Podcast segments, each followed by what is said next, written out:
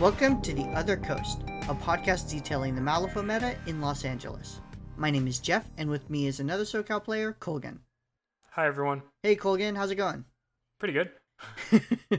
uh, good, good. Uh, we're recording this on Mother's Day, so, you know, happy Mother's Day to everyone out there. Hope you remember to call your mom or whatever. Uh, not really any of our business. We don't know what your relationship is like with your mom or whether or not you can still call her. But in any case, happy Mother's Day uh, out there if it applies to you.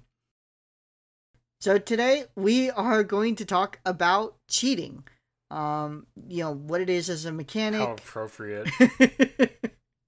what it is about mecha- as a mechanic. Uh, maybe something about when you might want to do it or the circumstances under which cheating is a good idea and when you might just want to let things either fail if, if you're the attacker and you're behind or let things hit you if you're the defender and you're getting hit. Uh, and this is primarily going to be an episode uh, for beginners because experienced players are going to understand cheating. I think it's probably one of the major sort of skill gap elements in the game.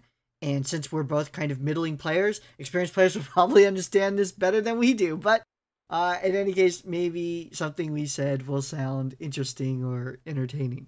So to start us off, Colgan, what is cheating? Yeah, so cheating is a primary mechanic in Malifaux. You know, in Malifaux, the thing that sets it apart is you use cards and you also have a fate hand, which is going to be six cards. And at in pretty much every duel in the game, with some exceptions, you're able to cheat in a card from your hand to replace the result of flipping a card off the top of your deck. So if there's like a simple duel and you need like a six and you flip a four, then you can just choose to cheat in a six or higher in order to succeed.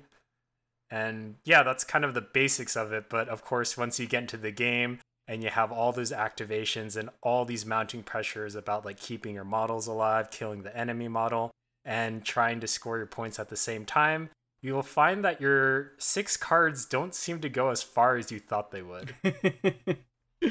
yeah, no, exactly. So, I guess to start off the discussion, let's first talk about your control hand. Now, you've you've mentioned you know that you, that you cheat from your hand. You you replace the card that you flipped with the, the card in your hand, and so this means that you have a certain amount of control over actions that you want to succeed or you want to when you want to cheat and, and when you don't. So at the start of your turn when you draw your cards are you already evaluating what actions you're going to need uh, like which specific card for?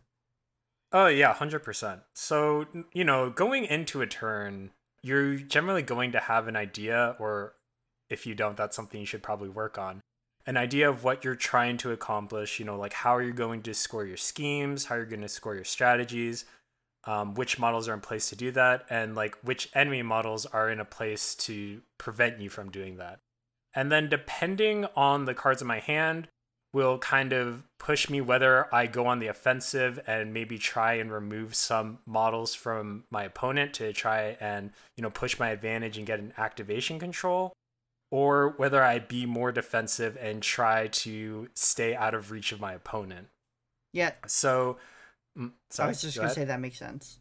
Thank you for agreeing with me. It, it's always appreciated. the the thing I notice a lot with newer players is there's this idea that you know always you always want to have like all severes in your hand, and if you don't have all severes in your hand, like you have a bad hand. And I, I feel like there's this expectation like that's statistically inaccurate about how high the quality of your hand should be. Like sometimes I'll see newer players like, oh, I drew a shit hand, and they'll have like a four, a six, and then like you know a nine, ten, and like one thirteen, and like, oh, this is terrible. I'm like, well, that, that's a pretty that's a pretty average hand. But you know, it, it's kind of like the feeling if you don't have like two or three severes, then you're not going to be able to like reliably kill enemy models. And I mean, sure that can be true, but you know, as, as we always like to say, you know, like kill, killing always helps, but in the end, you have to be doing what scores you points. So the first thing that I usually do when looking at cards in my hand is I'm going to be looking at those weak cards and seeing, you know, which simple duels can I use them for? Because most simple duels, you'll need, you know, maybe um, a five or a six in order to get them off. And that's going to kind of influence what you can do. Right. yeah, it these moderate cards can actually be really important. Uh, you want to make sure that you can do a ride with me, for instance. You know, you you need that six, or in some cases even a, a seven. Uh, I think the Rough Riders need a seven. And if you have to get this ride with me in order to score points, and you don't have a moderate in your hand, or you'd already used a moderate for something else in another situation, uh, and your only choice is to cheat in uh, a 12 or a 13, it feels really bad to have to do that. So, you know, you're you're definitely spot on with with this whole. You don't you don't want to see six severes in your hand. In most cases, you want a range of cards in order to in order to cheat kind of the most efficient value. Every point that you cheat over what you need is kind of a, a lost point. So this actually there's another element to this too where their action state requires specific suits, right? So for some models, they may only need, say, a three of masks to leap, but if you don't have that mask, a 13 of rams still fails. So you need to, I think, look at your, when you draw your cards to start, you need to look at them and, and assign vaguely because you're not going to be able to really map out the entire turn probably because your opponent gets a say in what happens. But you should have a sense of what you need to achieve and which of your resources you're willing and able to dedicate to those goals. Yeah, so I mean, the mentality I usually have when going into a turn is when I'm evaluating my hand and the actions or things that I need to do. If I don't have the card in hand to ensure success, my assumption is that the action is going to fail. And I need to plan accordingly around that and kind of see, like, you know, if I do this move, am I still getting something out of it, even if my attack doesn't go off or if all my actions fail. And I, I think something that I kind of see newer players struggle with is they get this feeling that they need to win every single duel but you know you only have six cards in your hand and like every you know every model you activate usually has like two or three actions since most have a bonus action so like you activate two models in your crew and like all of a sudden your hand is gone. yeah, for sure. I that's really interesting way of looking at it where you just kind of assume failure and I mean, does that basically apply no matter what the value you're you, you need in order to achieve what you're trying to do? Right? Like if you need to if if you're say a Silurid and you've got your suited mm-hmm. leap, mm-hmm. so you only need like a three or four, whatever it is. I think it's a three. Uh, are you going to assume that that's going to fail too, or are you basically moving into a position assuming you're going to be able to make your leap uh, because it's such a low value? I mean, of course, it's going to matter a bit on what the actual TN of it, but even for like really low TN things, like where you need to flip like a two or a three, honestly, if I don't have the card in hand, then my assumption is that it's going to fail. And then at that point, the question is is there something that's more reliable that I can do, or is this still my best course of action? Right? Like, if there's an enemy model with like one HP left, and I'm like, well, I don't have the card in hand to make sure I get the hit in. But if I kill it, you know, like the swing from that is so massive, it's worth the risk. I see. I see. How does that apply on the defensive side?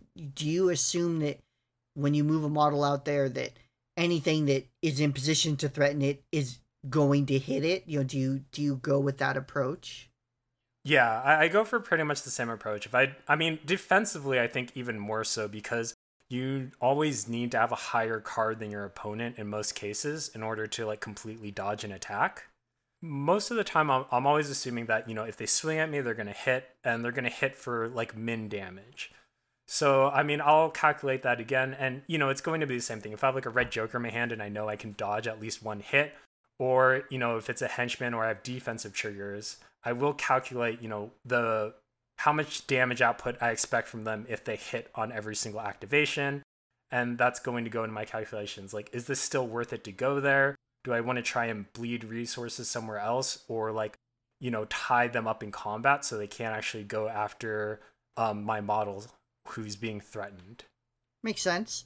So, you know, one element of cheating that's really kind of central to the mechanic and, and I think at the core of uh, the, the way you've been describing how you are assuming things are going to go about uh, is it if you can get to certain values what you're trying to do can automatically succeed or automatically fail, and you can know that outcome with a pretty high degree of certainty. In fact, it leaving jokers aside for the moment, if if jokers just didn't exist, if you can hit these values, you just you know you're gonna make it. And I guess reintroducing jokers, if you are sitting on the black joker uh, and the cards you need, you know you just can't fail. Right. So can you talk a little bit about kind of this mathematical determinism that's sort of a central element in the system, but maybe something that newer players haven't thought a lot about or taken into consideration when they're going to try actions?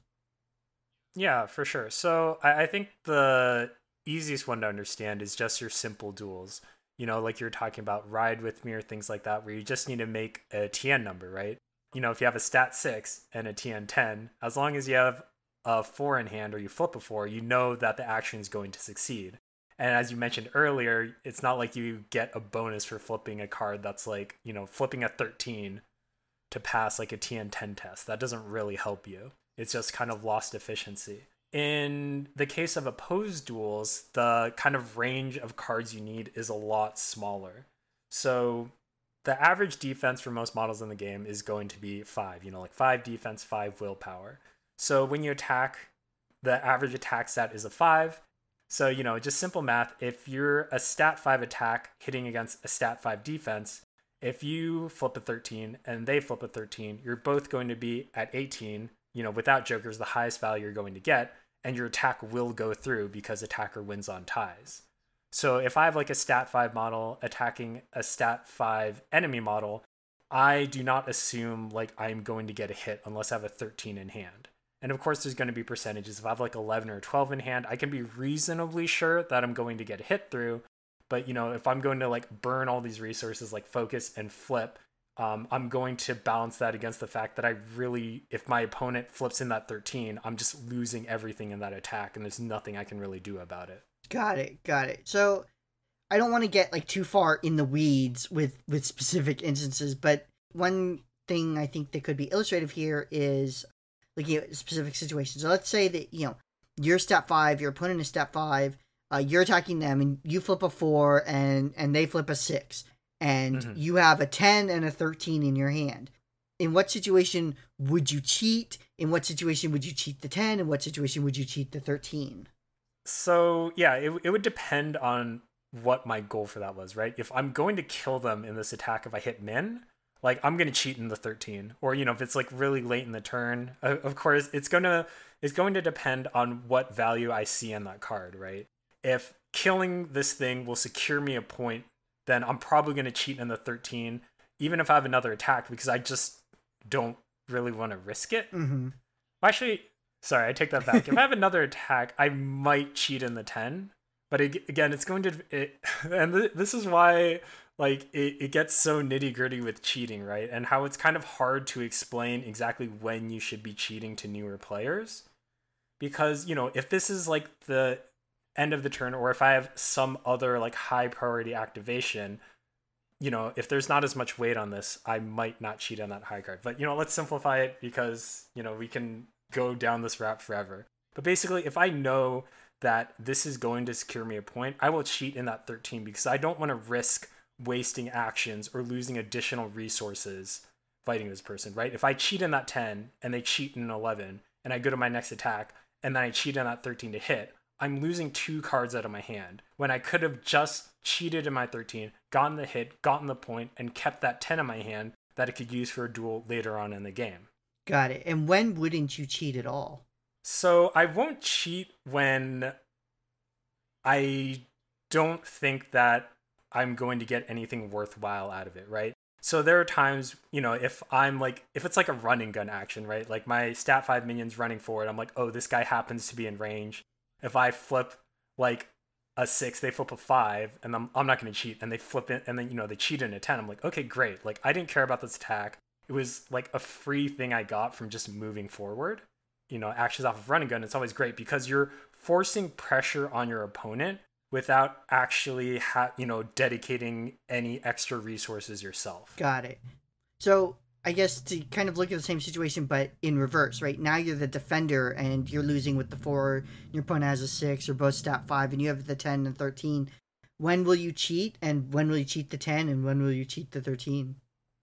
Um yeah, so if the opponent I know has another attack coming and let's say I know if they kill me they're going to get these points. I would probably cheat in the 10 first because I know in order to beat me, they're going to have to flip in. Well, I guess 10 isn't a serial, but they're going to need like a 10, 11, 12, or 13, right? Mm-hmm. But, you know, like if I cheat in the 13 early, you know, they can still match it, still get that min, and kill me, right? So I'm not going to cheat my. I don't want to waste resource where I think there's a low chance of success. Right. So like sure, okay, I can cheat in the 13 here. Maybe it saves me from this attack, but on their next attack, you know, if they flip a 10, then I'm dead. I lost that 13 out of my hand, and I'm I was really just banking that their second attack is going to be lower. Mm-hmm. I mean, of course, there might be some circumstances where I take that risk anyways, depending on the course of the game. But in general, I'm trying to look at how likely I am to make it out of this situation with like my ideal outcome. Right.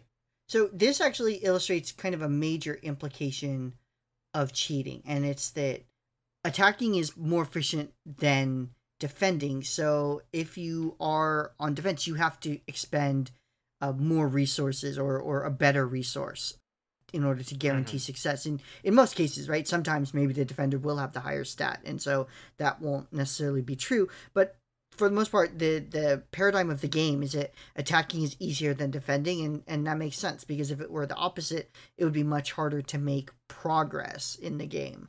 So you know, it's not a big mystery why why this is so. But you know, what I'm here for you is when you're evaluating when to use these resources on the defense, you're doing it understanding that at the same cost the attacker is going to get more from what they're spending than you are as the defender. And so, I guess what I'm, what I'm trying to say is I, I've watched a lot of games on Vassal, and mm-hmm. you know, especially with the Vassal World Series and, and, and whatever, there's just been kind of this explosion of of uh, games. There's just far more games than than there was pre-pandemic, and and and, and it's it's great to watch and just sort of see these these higher level players and and you can actually see their thought process kind of uh, work out in real time. And then, of course, sometimes there's sort of a depack after the game. But one thing I've noticed that stronger players do is that they go into a sequence already understanding what the outcome is. And it's only an aberration that's going to change that, right? So if if they're sending in their master to make the swings at, at their big target, they're doing it mm. with an expectation of an outcome that is uh it's very reliable in a statistical sense. And only something like oh i hit the black joker or you hit the red joker or whatever. Only those kinds of events are really going to um really going to make them wrong right? Really going to throw off the mm-hmm. calculation or, or make events not turn out uh, uh the way they thought um it would. And the reason why they can be so sure in the outcome is because of the way cheating works. And I think that's really something that a lot of newer players, um, or maybe a lot of like weaker players, if you've been playing a long time but kind of struggling, they don't really seem to appreciate as much. At least that's what I've kind of noticed. Yeah, I mean, I, I think with any game, after a while, you start getting a feel for what your chances of success are, right? Even when you're like rolling dice, like, okay, if I roll this many dice, I can expect reasonably this many number of hits you know, even though Malifaux doesn't use dice, you know, when you're flipping, when you're comparing stats, there's still kind of that expectation, right? Like if I'm going in, you know, just blind flipping stat five to stat five, you're expecting me, you know, like about half of your attacks to hit, like a little more than that. But if your whole game plan is to, you know, like I hope I flip better than my opponent, then there's going to, you know, like half the time you're just gonna like fall flat on your face is a 50% success rate like good enough to win you the game? Like in most cases probably not or at least you're not going to you know your win rate's going to be about 50% yeah and you know this is something again i've noticed with with newer players or or maybe players who've struggled a bit in the game they might in fact make the right decisions in the sense of what they're trying to do is appropriate for the circumstance and and they're making mm-hmm. the right actions to try to score things and they're targeting the right enemy models. But if you it's it's actually the thing about Malifaux is it's not enough to be doing the right thing. You have to be doing it in the right way. And right. and I have seen people they they jump Lady Justice in at at this eight stone enforcer or something. Mm-hmm. Believing that the math is on their side, and it is. You, you know, maybe Lady Justice statistically has like a 60, you know, two thirds, 66% chance or whatever to kill this model. But that still means about the third time it's just not going to happen, right? Mm-hmm. Whereas stronger players do that jump with a 100%. Or mm-hmm. you know, if, if they have the black joker in their hand or something, right? Like if the red joker, if the opponent's already flipped the red joker, right? If we just if we just leave jokers aside for the moment, they're doing what mm-hmm. they're doing with 100% certainty. And so I think one of the keys that that leads to growth is being able to identify what it is you need to do with that 100% certainty. Because as you mentioned six cards is not enough to guarantee success for everything. Even if every single cheat was a success which is by no means guaranteed. So it's not it's not enough to know what to do and it's not enough to do it the right way you also have to correctly evaluate the resources that you have and what you need to spend in order to meet your goals. And I think that's what makes Malifaux sort of a difficult game for people to play, but it's also what makes Malifaux just a very deep game. Yeah, I definitely agree. And now that you mentioned that, it, it gives me like a a better way of like phrasing what I was like trying to say. But I, I do notice, you know, like with newer players, like you said, it's like, oh, this model wants to be fighting. So they're always going to be fighting with this model. Like this model wants to be scheming. So they always want to be scheming. And they're trying so hard to use their models optimally, which, you know, of course is a good thing. But they don't have the cards to back it up. But despite that, they're like, oh, no, Lady Justice always wants to be swinging. Like, it doesn't matter what's my hand. She's just going to be swinging and swinging. And they don't necessarily think about what happens after that. Right. I remember like one case, I, I think when Brian was first playing with Euripides, right? You know, Thune has this frozen trophy trigger. Mm-hmm. And when he's playing against like other players, like he just run in frozen trophy guy and they just be out for the entire game because they had no one nearby to like bust him out of the pillar. And then, you know, I was playing against him and I was positioning my guys because I'm like, okay, I know Thune's going to run in and frozen pillar something because that's, that's what he wants to do. And of course, like he runs in, frozen pillars my guy. And then I just have him like my five point like little minion that's just on standby. like, oh, pops him out of the pillar. And then I just punish Thune for being out of position. And it's like, wait, but you know, I did what I was supposed to do. And it's like, well, yeah, but you have to consider what else has it activated, you know, like whether I'm going to dodge that. Sometimes they'll be surprised, you know, like I'll have newer players, like they'll fight me, they'll swing into my guy. They're surprised I'm not like cheating to dodge the attack. Right. And it's because, you know, they're like, well, you should never want your guys to die. But I'm looking at the board, I'm like, this isn't worth the card in my hand. Mm-hmm. Right? Like, I can eat this damage and I'll be okay. Like, you're not going to kill him this turn. And, you know, if I wait and I swing back you know, with my beater model, these cards in hand means I'm going to kill your guy. And I'm just going to be able to push that advantage through to the next turn. Right. Yeah. One thing I, I feel I see from newer players is, you know, they might get in a circumstance where uh, they make an attack, they're losing, but a moderate card will put them ahead. So they'll cheat in the moderate, and you know, I I just won't cheat for the same reason. I, I what's going on is not central, or I can absorb the damage, or or whatever. Right. And then mm-hmm. so they they hit and they do some damage or whatever, and that's not useless. It's good to put on damage. But then later in the turn when they need to do the ride with me and and they they're just flipping off the top of the deck right and and they mm-hmm. fail and then they don't do the ride with me and either they're out of position or in some extreme cases they don't score points or whatever mm-hmm. and i think really kind of figuring out cheating is is a, a hard thing about the game and it's a deceptively hard thing i've seen players just get frustrated because it seems to them like they can't succeed in anything, right? Or right. whenever I attack their guy, I kill their guy, and it's it's uh, like, am I just the luckiest guy on earth? Well, yeah, it, sometimes maybe that's the circumstance, but usually it's that I know McMourning needs to kill this guy for my plan. And so when McMourning went in, because of the math, I knew McMourning was going to hit. I knew he was going to kill him.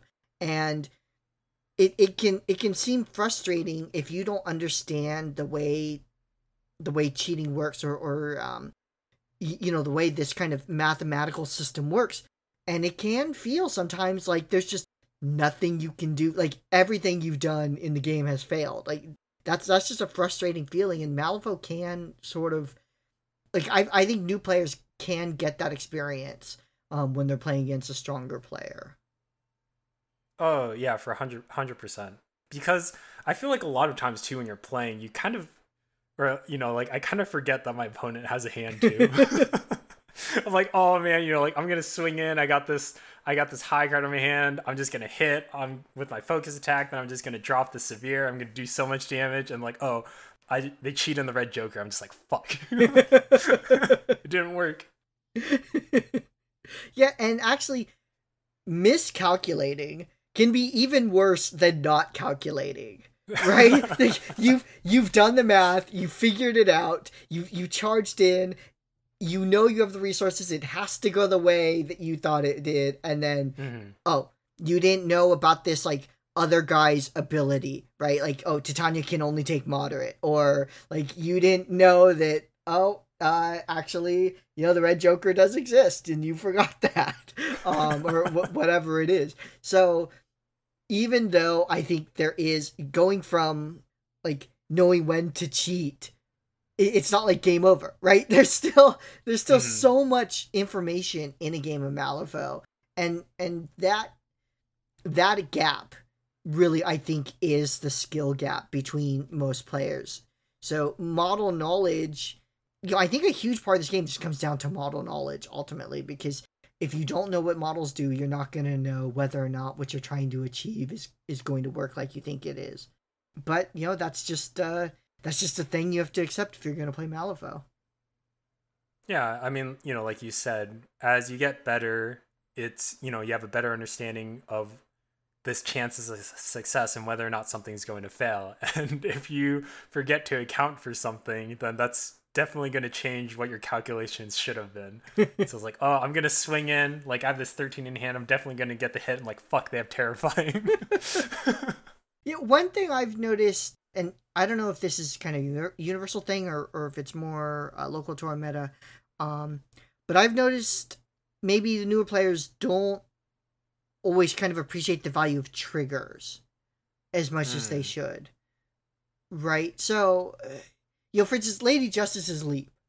If you mm-hmm. want to do an attack, you need to stone. There's no other way for her to get two suits but I, I I know I was talking to a Lady Justice player once, and I was after the game I was asking like, "Oh, why why didn't you leap in this situation?" It's like, "Well, I didn't have a mask."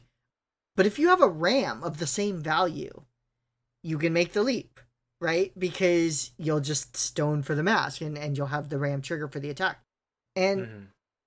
I don't know how to say this. It's different than oh well, you just have to like figure out what your cards are and plot it out. but it's not just the values that matter; it's the suits that also matter. And so I think a lot of players would be better served if if, if they're newer or if they've been struggling with the game.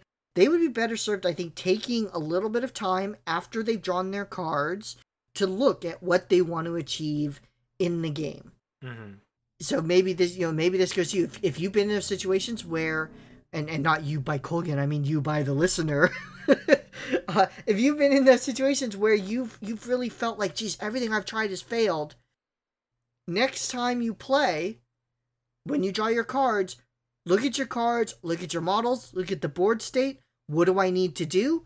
What can I guarantee? And then what do I have to you know what do I just have to like pray to the gods for and then order mm-hmm. those those priorities and actually praying to the gods that, that brings up kind of the next thing i want to ask you about because thus far we've been talking about cheating in terms of uh, certainty right like you know what the values you need you know you have a limited number of uh, resources that will get you that will guarantee what you want but what do mm-hmm. you do in those situations where um, maybe it's later in turn you don't have it as much as you you thought you would at the start or maybe like you know your hand was just bad, or you played against Zoraida and her bonus action, you know, had you draw a bunch of trash. You know, all you have basically are kind of like these moderates, like weak and moderates, and maybe your best card's like a nine or a ten.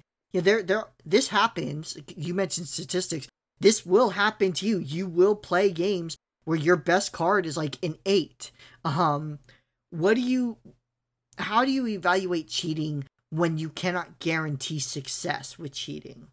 So uh, I guess you know my mindset will always stay the same. If I don't have the card in hand, the action is going to fail, and at that point, it's a question of you know what is going to get me closer to my goal, and what is still the best thing for this to do for this guy to do. So maybe you know my plan was to I'm going to run in. I have these cards. I'm going to make sure I hit, and I'm going to make sure I kill them.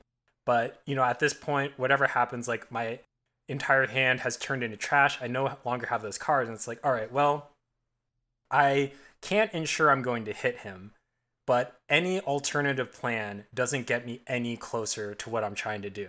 So maybe I run in, I swing, and I only hit them once, but that still gets me closer to getting that point. So in that case, you know, in some cases, my plan isn't going to change. I guess as dumb as that sounds, the the fate hand just lets me plan my turn with a higher level of certainty and it lets me chain farther in and look farther in to say all right i know this is going to happen. I know this is going to happen. If i have those cards to hit and ensure a kill i know that my first turn activation can be run running in and removing that model off the board so they don't get to activate at all this turn.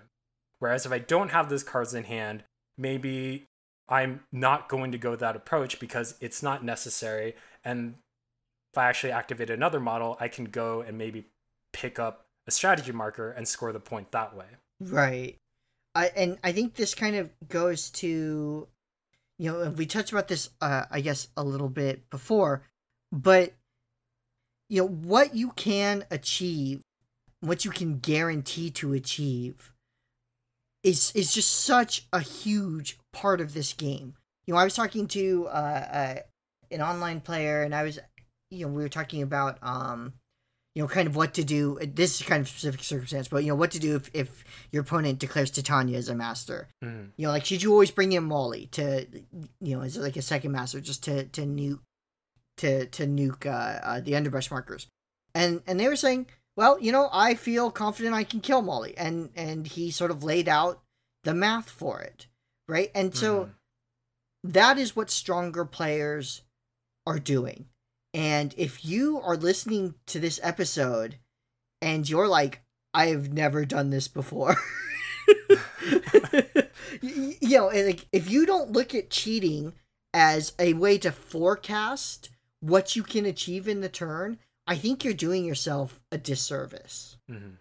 So, what do you think of cheating like as a mechanic? How how has your views of cheating sort of changed as you've as you've grown in the game and like, do you appreciate it as a mechanic compared to like what might be in other games, or are there things about it you, you don't like? You know, what, what's your what's your feeling about cheating as a as a mechanic as a game rule? Um, within the realm of Malifaux, I, I definitely I love it as a mechanic because I, I mean I guess anyone that's played you know how fucking bad it feels to just blind flip off the top of your deck just hoping shit will happen um, I think the game would lose a huge layer of strategy without being able to cheat in cards because at that point, you know, you're never not just jumping in with Lady Justice and trying to push that stat advantage because at that point, it's really all you have. Mm-hmm. So being able to plan out my turn or realizing, you know, my activation order or my priorities will change based on what I have in my hand. Let's say I can score a point by killing this guy or by picking up the strategy marker the order that's going to happen is going to depend on the hands in my uh, the cards in my hand. If I get like a bunch of lows and moderates, I'm going to go with the action that doesn't require me to flip any cards or like be in any opposed duels. Um, because I know I can get that off. And you know, any activation that you can get off where your opponent can't answer it or prevent you from it, right? It's going to have a 100% chance of success. Mm-hmm. But the rewards are going to be different either way I can score a point and you know ideally I'm going to get both points in that turn. Do I want to get a point and weaken my opponent for the rest of the turn or do I just want to get a point? And obviously you always want to kill their model and get the point, but the chances of success is going to persuade you which course of action is the you know the more sure way to win the game. Right. Yeah. For me, you know, it, it's interesting in that my view of cheating has changed over time. I, when I first when I first started, obviously mm-hmm. I knew nothing, right? And then you you play a little bit and you improve, and I got to a point, you know, where I'd played some games, right? I, I wasn't experienced, but I also wasn't new. I was kind of in mm-hmm. sort of a nebulous zone. And in that stage, I kind of looked at cheating as insurance, mm. right? I'm going to do this thing, and if it doesn't succeed, I can cheat. But now I look at cheating in, in much like a, a, a very similar to how you do it, right? Where cheating is the, the cards in my hand are a resource pool and I have to order them in terms of in terms of the significance of what mm-hmm. I'm trying to do. And the things that are critical to me, I have to do and be willing to use the resources that I've assigned to them. And the things that aren't critical to me, or you know, if I just don't have enough resources to cover everything that I need to do in a turn, right? At that point, I'm just flipping off the top of my deck, and even if I have an advantage, I don't feel great about it going in at all. You know, when I was playing, I was playing a game yesterday against Allie, uh, against Colgan's wife, and she plays Dreamer, uh, of course. And you, you, know, I had other stuff I needed to do, but I also wanted to kill Lord Chompy Bits. Mm-hmm. And so later in the turn, I was just swinging at him with his terrifying, and I failed like five or six terrifying checks. Mm-hmm in the course of the game on, on Chompy just because I didn't have the resources left to cheat in the terrifying at that hmm. point in the turn. And even before I flipped, when I when I was facing terrifying and I didn't have the card in hand to guarantee it, even if I only needed like a five, it it was a terrible feeling in my stomach to have to flip that card. So I think if you can move from a point where you see your hand as as backup like oh i'm going to try this and if i fail mm-hmm. i can cheat it in. And and instead of that take a more proactive view of your resources. I think you're going to get more out of your cheating and and you're going to you're going to achieve your goals i think more reliably. You you know you mentioned it a little bit earlier but i was thinking about it like i can kind of tell like where a person is in terms of like I guess their journey in Malifaux based on like where they're surprised when people cheat mm-hmm. or don't cheat. Because you know, as you mentioned earlier, like newer players will be really surprised if they attack your guy and they flip like a four and you flip a three, and like you're not going to cheat. And it's like, well, yeah, it's like it's not worth the five in my hand. Like that guy over there is gonna leap and get me a point. Like I'm not going to cheat a five to like try and dodge this attack. Like it's not worth it. Whereas like me, you know, when I'm playing against newer players, like they'll stone for a trigger and then they'll flip like a five and I'll cheat and you know, and I'll flip like a six and they won't cheat. I'm like, wait, why did you spend a stone if you can't even beat like a six? And it's like like to me, you know, that that huge sinking feeling. Like if I'm ever like stoning for a suit and I don't have like a card in my hand to ensure that hit, like if I have like a stat five against a stat five, I have 12 in my hand and I stone for that suit. I have this huge sinking feeling in my stomach, like they're gonna have that 13, and I'm just gonna lose the stone. But like I need to do this. But it's the worst feeling in the world. Yeah, for me, if if I'm investing extra resources in something, it's either I have no other choice, or mm. I can guarantee, or essentially, because the Joker's essentially guarantee uh, success, right? right. And uh, that even goes you know even things like focus. It was a resource earlier in in the in like another turn or in a turn like to to focus right? I so i've seen people do an attack with a focus and they flip two bad cards and and they're losing and they don't cheat it. And yeah i scratch my head about that. I was like well why did you use your focus there? It, it was it just to give you the better chance of hitting off the top of your deck? Mm-hmm.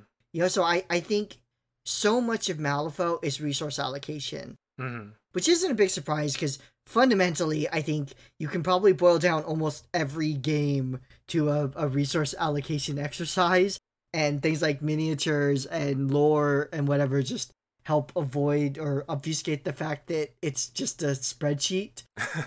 like I remember once seeing this meme of uh like all of these, you know, like really stout, like really masculine looking dudes in in football jerseys and they're all sitting around a bunch of laptops and and the the text of the meme says fantasy football is for people who who are bad at fantasy and football Um,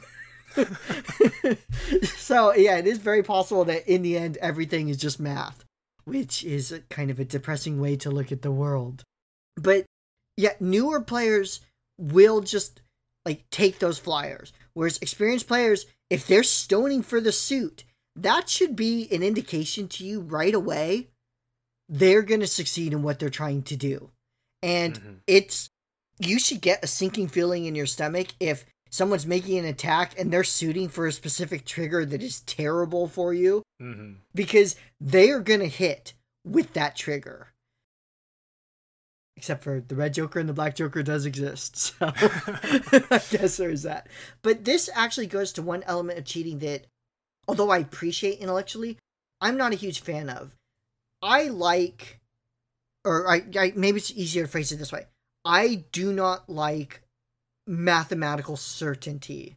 I appreciate the elegance. I appreciate the skill of of you know the strong players who are able to just really choreograph their actions. You know, not to get too florid about it, but it can get pretty impressive to see just how well that they've plotted out the turn and and you know that is skill, and I, I can appreciate that. But part of me kind of appreciates the just grab like a handful of dice and throw them, and what comes up comes up. Um because i guess i just i guess i feel that for all the elegance there's something just kind of too mechanical about the way cheating works or about the the ability to guarantee a certain set of outcomes. And i understand that that's actually what a lot of people appreciate about malifaux Um, I I agree with you to a point. Like for me, I I can't. I have a really hard time enjoying games where I know I can actually plot out every move with like exact efficiency. mm-hmm. So I always want a bit of randomization in my games, like whether or not that's a weakness, I don't know. Um, but I guess that's the part I appreciate about Malifaux because there is a level where you can actually plan and be sure of certain actions, but your ability to do so is always going to be limited, so that there's always going to be a bit of doubt as to the success of your action, right? Right. You know, leaving jokers aside for the moment, the majority of flips are not going to be cheated. Mm-hmm. So, yeah, I shouldn't overstate this like mathematical determinism element because uh, most of the game actually is played quite randomly, and being able to assess what's really important and, and what's worth it and what's what it is you should guarantee. That's you know that that probably is a a good element. That it is what makes Malifaux deep. But in the Swamp Fiends, I had actually asked, would you accept five stones to put a second Black Joker in your deck? And I got a range of replies, and, and some of them were, were like, oh, well, Jokers are my least favorite element in Malifaux. I wish they just didn't exist. Mm-hmm. And to me, the Jokers actually help preserve some of this randomness that, that uh, kind of mitigates these elements that I've, I've been complaining about for the last couple of minutes. But it was interesting to me that for some people, they want it to be even more precise, or e- they want to be able to forecast things uh, even better than they currently could. Like, what what do you think about that? uh, as far as like whether it should be forecasted more, or if I take the extra Black Joker for another five stones. I guess both. um, I, I I feel like I would take the five stones for the Black Joker and then end up regretting it later and never do it again. I feel like it would be super OP for you know like Daw with the Hanged or Lynch Mm. right with Rig the Deck maybe or whatever. Ancient Pact would become more popular. Yeah, if you have enough ways to mitigate it, I could definitely see it being good. But I, I feel like I mean for me, like, you know, at the end of the day, I'm gonna have an emotional response to this, like fuck having I'm just gonna flip like two black jokers at the worst possible times. I'm just like five stones is not worth this. I'll just never do it again. Even if like mathematically you always do it. Um as far as like the mathematical certainty, like I said before, like I personally don't enjoy games where you can predict the outcome of every single interaction. It, it gets to the point where I think I have to put so much thought into every single action that I stop being able to enjoy the game, if that makes sense. Yeah, no, it does make sense. I Malifaux, I I personally find Malifaux kind of draining to play. Mhm. I enjoy it as a game, obviously, because we do this podcast. Why would you do a podcast if you didn't enjoy the game? But after I play a game of Malifaux, I'm kind of done. hmm Like with anything. Like I just want to go to Wienerschnitzel and get chili cheese fries or whatever. Like my my brain is finished after a game of Malifaux and multi-round tournaments. You know, I, I've I've done some, but man, they're they're rough, especially at the end. Yeah, I'm, I'm probably in the same boat. Like, I, I really do enjoy Malifaux. I remember, like, I recently started playing, like, MonPoc again, Monsterpocalypse. hmm It'd been a long time since I played, but I just have busted out, like, uh, games back to back, and they're, like, about an hour long. And I felt okay after that. Whereas, like, with Malifaux, if I bust two games, like, back to back, like, afterwards, I'm just like, yeah, I just don't want to do anything. Like, I can't even, like, process information at this point. Yeah, yeah. Uh, so I know you've been thinking about cheating as a, a topic for kind of a while. You know, you were kicking on the idea of a, a solo episode or whatever. We decided kind of to do this in, in sort of a conversational sense. Um, but was there anything about cheating as a mechanic or as an emotion or whatever that we that you've thought of that we didn't really hit yet in this episode? I I think we covered the main things I wanted to cover. Uh, you know, it's always it, it's another resource in the game, and you always need to be judging your chances of success. And I mean, maybe it's a good guideline, maybe it's not, but you know, that sinking feeling in your stomach when you know you can't ensure something is maybe something that's good to, I guess, nurture. It might help guide your decisions in the future like you said, there aren't really that many turns or situations where you can guarantee like a high number of actions. Like even though I say like I assume everything is going to fail, it's not like I'm never attacking your guy if I don't have a 13 in hand. it's just I'm going to adjust my expectations appropriately. Like I know that I might just whiff every single thing or they might just cheat out of it. But I know that, you know, at the very least you're going to have to commit a high card and that might give me advantage somewhere else or you know later in the turn like you're not going to be able to cheat out of certain attacks or certain actions. And like conversely like one thing that i've started doing and i guess i'm not sure when it started but you know defensively like you said even if you cheat a high card because if it ever matches they're going to hit anyways i almost never expect to be able to dodge out of an attack. So if i'm cheating on defense, I'm usually just cheating high enough to make sure that they're going to be put on a negative flip. And it's something I don't see a lot of newer players do. They flip a 13 and you flip like a 6 and you're like, "Well shit, I can't beat them." So I'm just not going to waste the card. Mhm. But you know, making sure that they're not limiting the range of damage you can take or forcing them to like expend more resources is worth it. I can cheat up to you know, I can cheat in like an eight. And, you know, they're not going to get a straight flip. They might flip a severe in a weak and like, great, I saved myself four points of damage. Right. Yeah, I mean, even if it won't save the model, if it costs them the whole activation to kill you, it can be very worth it to cheat in those circumstances. And I think, you know, this is what goes, uh, or at least part of what goes to make Malifaux a skill based game. Your decisions genuinely matter in Malifaux. Like, even to the extent of, I'm going to get hit no matter what I do but how badly do I want to get like how badly am I going to get hit? You know, am I going to spend a resource here? Is it worth it here to spend a resource even though it's still going to result in in taking damage to take less damage? It's also where the random element comes in, right? Like you can cheat to put them on a negative Mhm. and it's totally the right move. And then they they still hit moderate or like when Ali hit moderate on four cards yesterday, like I remember that was like it was just it was like a wave of frustration came over me because I'm like I did everything right and I like I'm taking moderate damage here. Like I hate this game.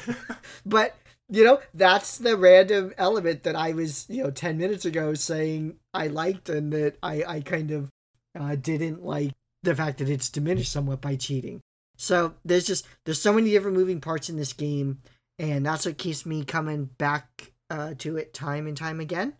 Um, and cheating is just it's really fascinating, and I, I I like I said I've been watching a lot of Vassal games. I've been watching how and when people cheat and why they cheat, and you know, I, I've been playing Malifaux for several years now, so I, I it's fair to call me an experienced player. I'm not a super strong player, but you know, I'm an experienced player. But I am still learning things about cheating uh, all the time, and not just from super strong players. When I see uh, newer players, and if they do behavior that I recognize in myself, then I'm like, oh yeah, well, you know, maybe I shouldn't have, you know, I that's something I can correct. So cheating, there's just a lot to it, and if you're finding that you're struggling with when to cheat or if you find that your hand is just always empty like by the third activation or whatever. You know don't don't feel too bad because this is not an easy thing to get down.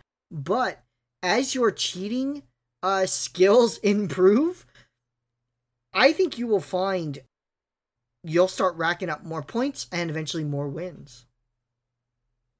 Yeah um i i definitely agree. Um, you know, starting out, I think everyone's gonna have that experience when they first see cheating. It's like, oh, I can make sure everything is successful. And then, yeah, your second activation, you're out of cards. And all of a sudden, you know, the opponent's getting like plus flips on damage because you flipped a one and they didn't. yeah, yeah, for sure. Um, well, so I think that'll probably uh, do it for us for tonight. Um, if you listen to the end, thank you very much.